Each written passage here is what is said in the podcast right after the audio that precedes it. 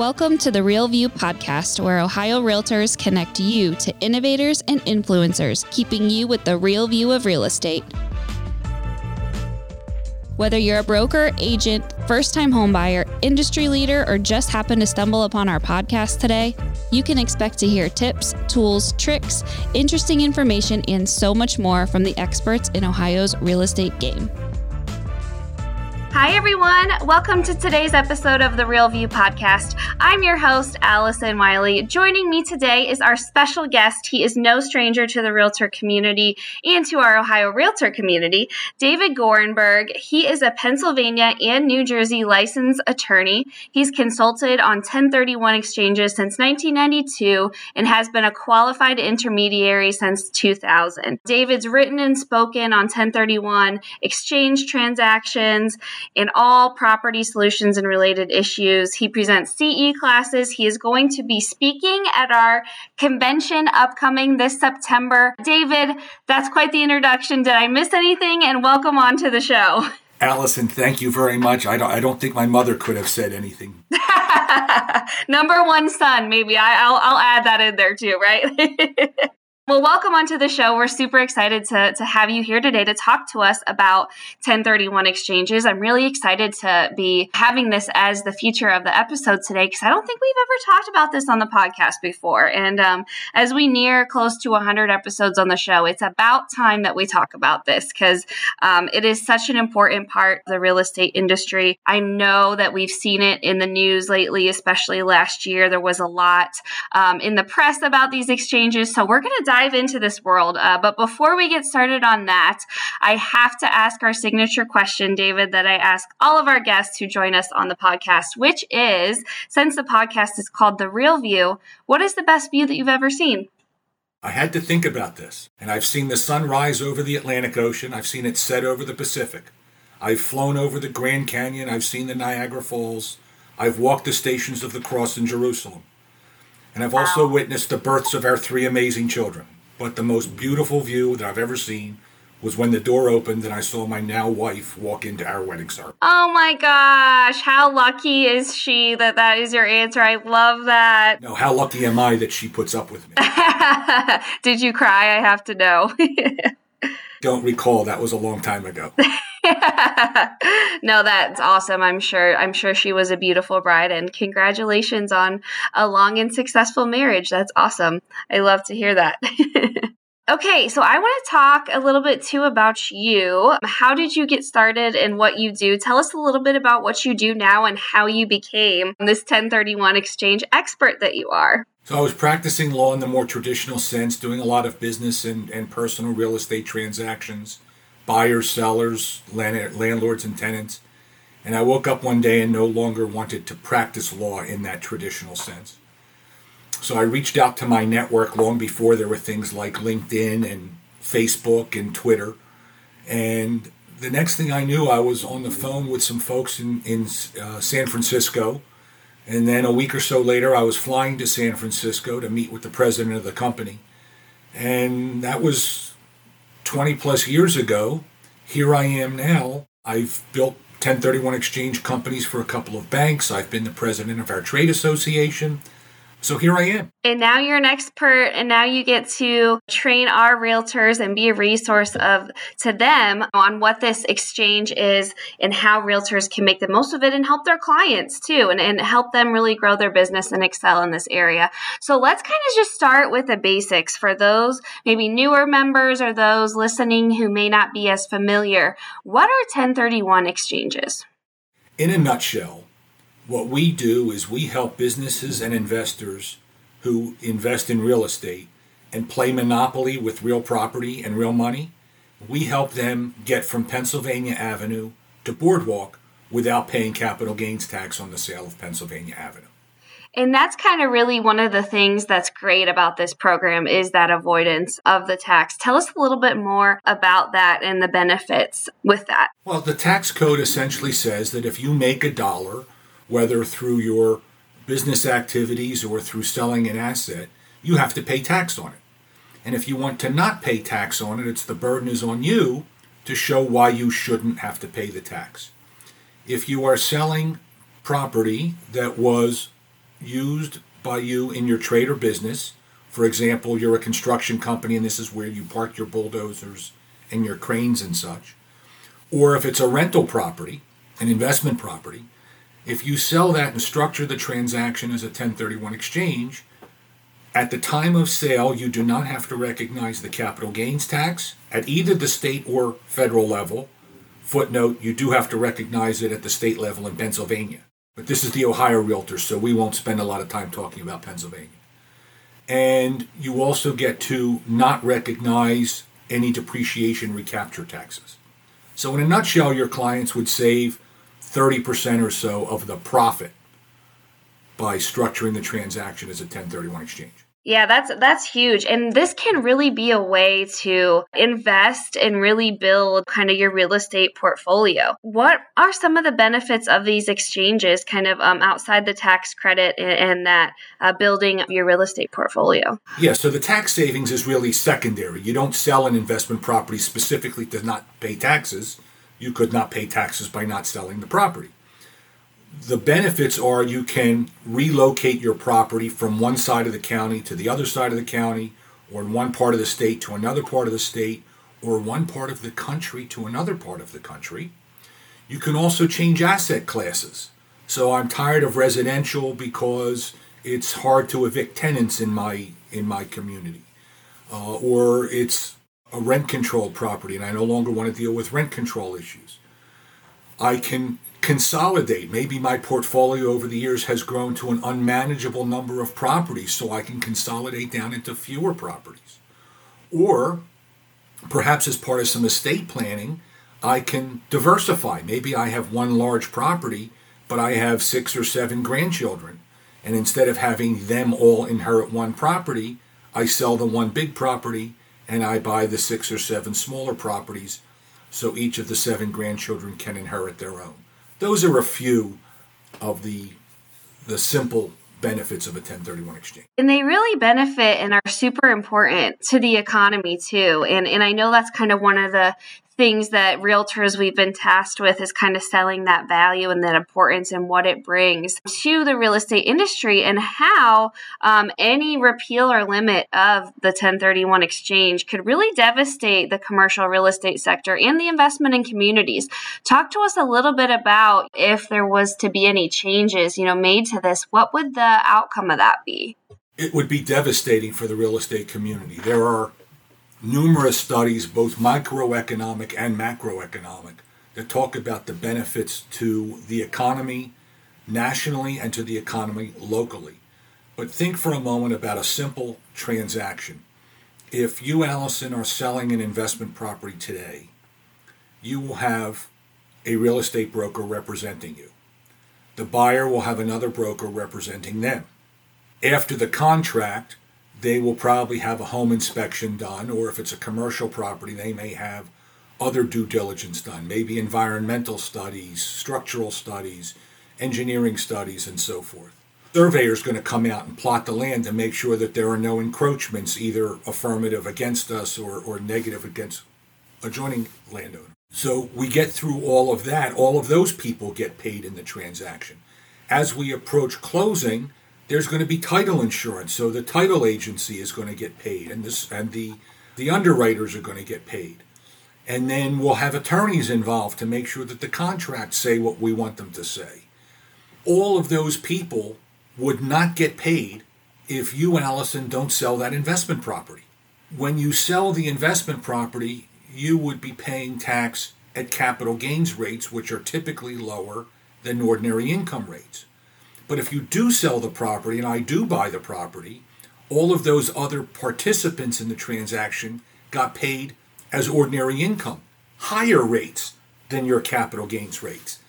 And oh, by the way, when they got paid, what did they do with that money? They spent it. Mm-hmm. So if you don't sell your property, whether it's a $100,000 property or a $100 million property, all of those other people don't get paid and don't spend the money.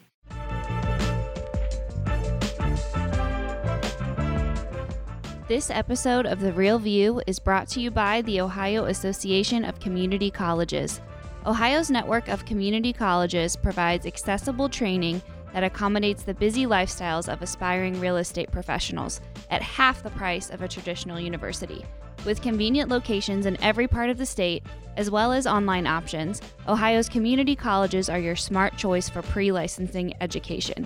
For more details or to start the journey to a real estate career, visit the education page at ohiorealtors.org and then click on the pre license course locations and too like the investment in the community i think is so huge right? I mean with some of these properties like if we're not having individuals investing in them and, and using them maybe for some of these 1031 exchanges like what would that look like for for the, our communities? Would we see a lot more you know vacant buildings? And what would the impact be at the community level? We would see a lot more vacant buildings. We would see buildings not changing hands. We would see buildings not being upgraded I know people who are very, very active investors, some who do the fix and flip thing, which does not qualify for 1031 exchange, some who buy and do fix and do hold.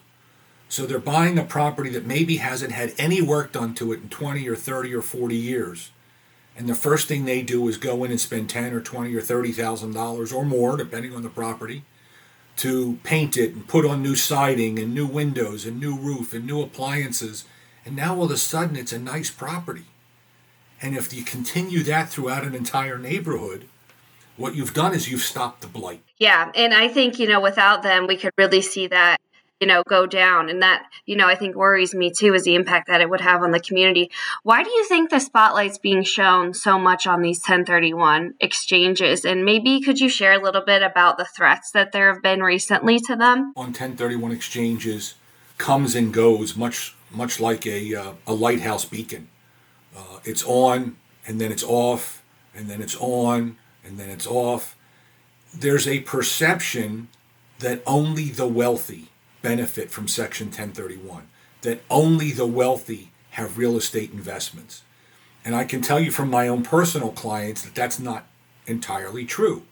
I've represented clients selling $70,000 and $80,000 inner city row homes. And yes, I've represented clients selling multiple hundreds of millions of dollar properties. But the majority of the transactions, based on economic studies and, and IRS data, are under a million dollars. So that's not the Warren Buffetts of the world. That's not Jeff Bezos. That's you and me. Uh-huh. Maybe not you and me, but people we know. Yeah. So perception is that it's the wealthy. Well, we don't have to talk too deep about politics, but there's this drive to have the wealthy pay their fair share, quote unquote. So, how do you do that? Well, you start tightening up perceived loopholes. Well, Section 1031 isn't a loophole, it's there specifically to drive real estate investment transactions and to encourage investment. So, the perception is that we should shut down 1031 exchange or, at the very least, curtail it. So during the Obama administration, there were some serious attacks that they were literally going to throw 1031 exchange out the window. They were going to strike every reference to Section 1031 in the entire Internal Revenue Code. NAR and the Federation of Exchange Accommodators, our trade association, and a coalition of about 20 or 30 other associations and corporations lobbied successfully to beat that back when now President Biden was campaigning, he had a one sentence line in his campaign platform that he wanted to limit Section 1031, but he didn't say what the limits were. When he finally released his blueprint for Build Back Better, it revealed that his plan is to cap Section 1031 so that in any one tax year, any taxpayer could only defer up to $500,000 in gain. So for people like you and me, that's probably not a big deal. If I'm selling a condo around the corner for $400,000 or $300,000 or $200,000, there's not $500,000 in gain built in that transaction, right? But there are people who we know who are selling million dollar beach homes that they bought for 375 And even if they put 100 into it, that's 475. They've got $500,000 in gain. Mm-hmm. So they would only be able to shelter the first 500 and the difference would become taxable under Mr. Biden's plan. $500,000 for an individual, $1 million for a married couple per calendar year.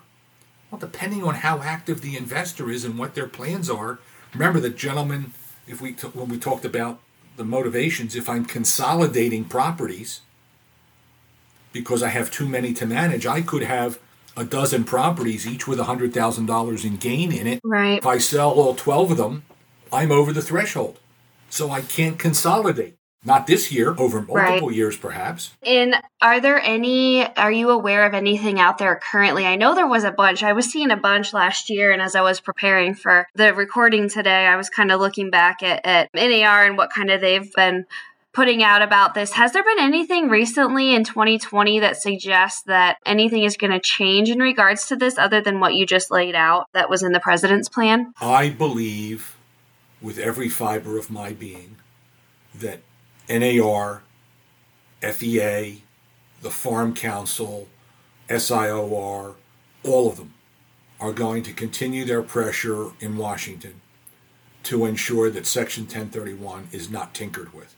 Because the problem is that once you sort of lift the kimono and you add this this restriction, that really opens up further tinkering with the statute. And nothing good can come of it. Yeah, I agree with you too. I know so much of what realtors are is making sure that voice is strong and that we're able to be in a place where we can defend um, issues and threats that come up, you know, kind of like we're seeing now. So um, we're, our voice is strong down in Washington, and, and I think it's going to continue to be. And I have faith you know, in NAR and, and in all our state and local associations that we're going to do everything we can to, like you said, um, keep them protected and make sure that the paws are off to uh, these exchanges. We we've talked a little bit, you know, about what 1031s are and kind of the complexities of them. But what are the top facts or things to know that realtors should keep in mind when working with them? The first most important fact to keep in mind, from my humble opinion, is that realtors don't need to be experts in Section 1031. They only need to be conversant. They need to understand when 1031 is a possibility and when to call in the expert. And whether they call me or, or some other intermediary that they know, that's okay. But I think it's important that they know that they should not be the ones who are providing all of the information. Nothing good com- can happen if they speak inaccurately. And I hear a lot of inaccuracies in conversations. So that's the first one. The second one, I think, is to keep in mind that Section 1031 does not mean, well, Section 1031 exchanges are also called like kind exchanges. Like kind does not mean that if I'm selling a single family home, I have to buy another single family home. That's not what it's all about. Like kind was far more important when we could handle 1031 exchanges of other assets. So then, for example, I could do a 1031 exchange of construction equipment, but I needed to buy more construction equipment. I had one client once ask me, David, I want to sell a fleet, a part of my fleet of trucks, and replace it with one airplane. They're going to go, they're going to take the exact same route. They're going to go from point A to point B, but this way I have one vehicle making one trip instead of 10 vehicles making 10 trips. And unfortunately, that wouldn't have qualified. But real estate is real estate is real estate. So those those are, I think, two of the most important things to keep in mind. The other thing is that um, the time restrictions are important. They can't be extended. I can't tell you how often clients will call me up and say, "Hey, I know that the contract says that these are my deadlines, but can I pay you for more time?" It's it's not like going to a Broadway show and you can pay them, you know, you know, you, you didn't have a band come to your backyard party and you're going to pay them for an extra hour or whatever. 45 days to identify, 180 days to acquire. And 180 days is not the same as six months. I can't tell you how often we hear people say, I have six months to replace the property. Six months is not the same thing as 180 days. So that's that's important to keep in mind. Yeah, absolutely. Are there any other requirements? We kind of talked about what you need to know. Are there any other requirements um, of a successful exchange that we want to make sure to mention, or what does that look like when that exchange is actually happening? Truly successful exchange will comply with those time restrictions. Mm-hmm. Along the way, the, the client, the taxpayer, will have used the services of a qualified intermediary because the regulations say that the taxpayer can't have even constructive receipt of the exchange proceeds, which means that at the closing table, the money can't go to the taxpayer. It can't stay simply at the title company in their in their regular escrow account. The real estate broker can't hold the money. The attorney can't hold the money. It must go to a qualified intermediary. And then they also want to ensure that they trade equal or up in total value. So if you sold a $300,000 investment property, you want to ensure that you're buying a new property worth at least $300,000 and that you reinvest all of the cash. If you trade equal or up in total value and you spend all of the cash and you do all of that within the timelines, you have 99.9% of the battle already won. Yep, that's awesome. That's good to know. Yeah. And it's it's interesting hearing you talk because I feel like, you know, when you think of 1031s, you think it's this real complicated thing and and you know it can be, but when you break it down, it's really can come down to a few just certain like factors that that go into this. And I think that that's important to mention. And what advice would you give to realtors who maybe are looking to get started with these or, you know, want to maybe start growing their business with some of these exchanges? So first would be contact either me or another qualified intermediary and learn a lot. Mm. It is important when your client is properly positioned for a 1031 exchange to get the intermediary involved. Calling the intermediary the day before closing doesn't work. Not in a market like today. Mm-hmm. I am aware of intermediaries who will not take a deal if they're getting less than 48 hours notice. I heard of one the other day that won't take a new deal if closing is less than a week before you call them. I'll take the deal, uh, mm. but the point is that you really need to ensure that you're going to have ample time to get this set up. That's important. Yeah, don't wait until the last minute, kind of have a plan and really educate yourself. In addition to, you know, contacting an intermediary or someone like you, what are some other ways that realtors can kind of up their knowledge on the 1031 exchanges? Are there resources and things out there that exist that can help them kind of educate themselves a little bit more about these types of transactions? Absolutely. Uh, I would think one of the pieces of advice I try to give people is to stop Googling 1031. There's no filter on accuracy or truth on the internet. And I've seen some stuff on the internet that is incredibly valuable. And I've seen some stuff about 1031 exchanges that kind of almost maybe, if you read it right, is almost okay, but some of it's just flat out wrong. So find CE classes, even if they're only uh, electives, or even if they're not even certified for CE, take the classes offered by a qualified intermediary.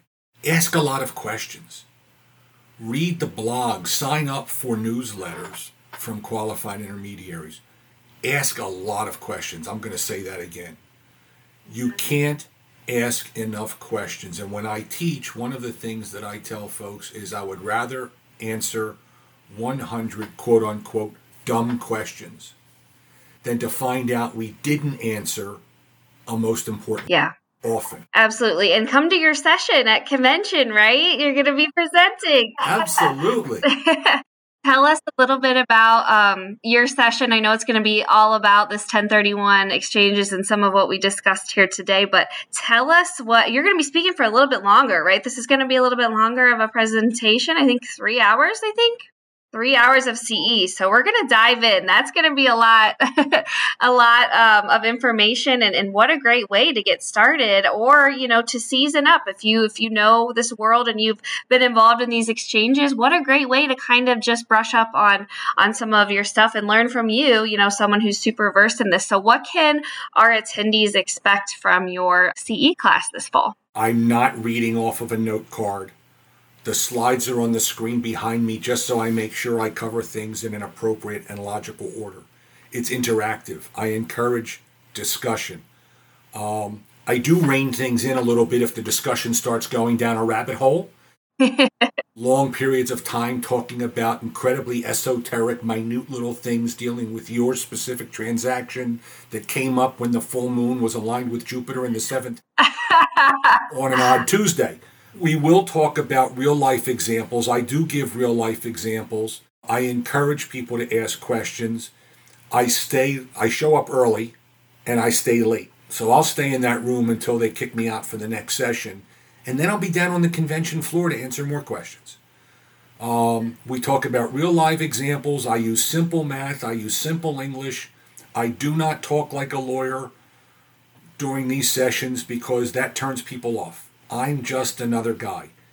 And instead of standing behind a podium or sitting up on a on a on a dais behind a table, I get down on the floor and I walk among the people in the room because I want us to all interact and learn from one another. Yeah, I mean, what a great opportunity, you know, that we're going to have you there in person in just a few months to be sharing this. Um, great uh, i just i can't emphasize that enough. It's a great opportunity to come learn more about this. It sounds like you know you're going to have an amazing session put together for us and we're super excited to have you. So definitely looking forward to that. David any last uh, bits of advice things to know things to keep in mind anything that we didn't touch on today before we wrap up? So i talked about like kind doesn't mean single family for single family. I talked about the timelines. I talked about trading equal or up. I talked about call me often. Um, I think the only other thing I would want to say is do your due diligence on the referrals you make to qualified intermediaries. Not every qualified intermediary, despite the name, is as qualified as every other qualified intermediary. So do your due diligence.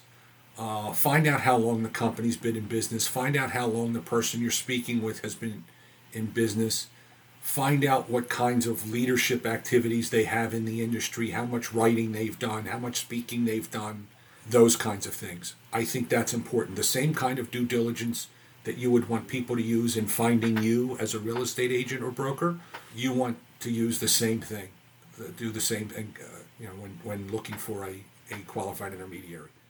Yeah, absolutely. And I think too, you know, it's good to mention that this could really be big business builder and a wealth builder, you know, for yourself as a realtor as well as your clients. Um, any thoughts on that and just kind of the benefits that it can have? We talked about the economic benefits and the community local benefits, but what about kind of the benefits to the realtors and their clients? It can really ha- be a be a big uh, business builder, which is exciting. You just got one side of a real estate transaction but if you help a client sell a property that's part of a 1031 exchange, there's a second side there.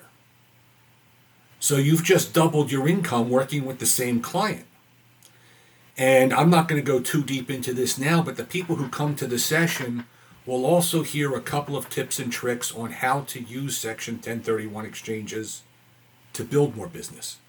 I have a couple of slides near the end, at least I'm pretty sure I do, and if they're not there, I'll put them there, on how to use 1031 exchanges to attract more clients to mine for listings that aren't even out there yet so exciting. Um, so much opportunity with these. And thank you so much for this very informative, uh, great breakdown of this world of 1031 exchanges. I know I have been more enlightened on this, and I know all of our listeners that have uh, stayed with us through this episode um, will be too. And looking forward to having you um, in Cleveland in just a couple months for our annual convention, the 18th through the 21st of September. We can't wait to see you there. And I know I'm looking forward to your presentation, and I know others are too, David.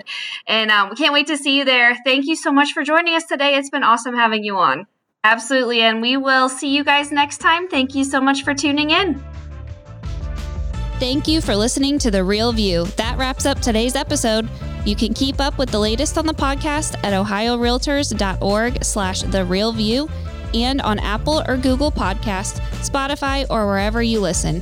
Have questions, comments, or suggestions? We want to hear from you email us at podcast at ohiorealtors.org.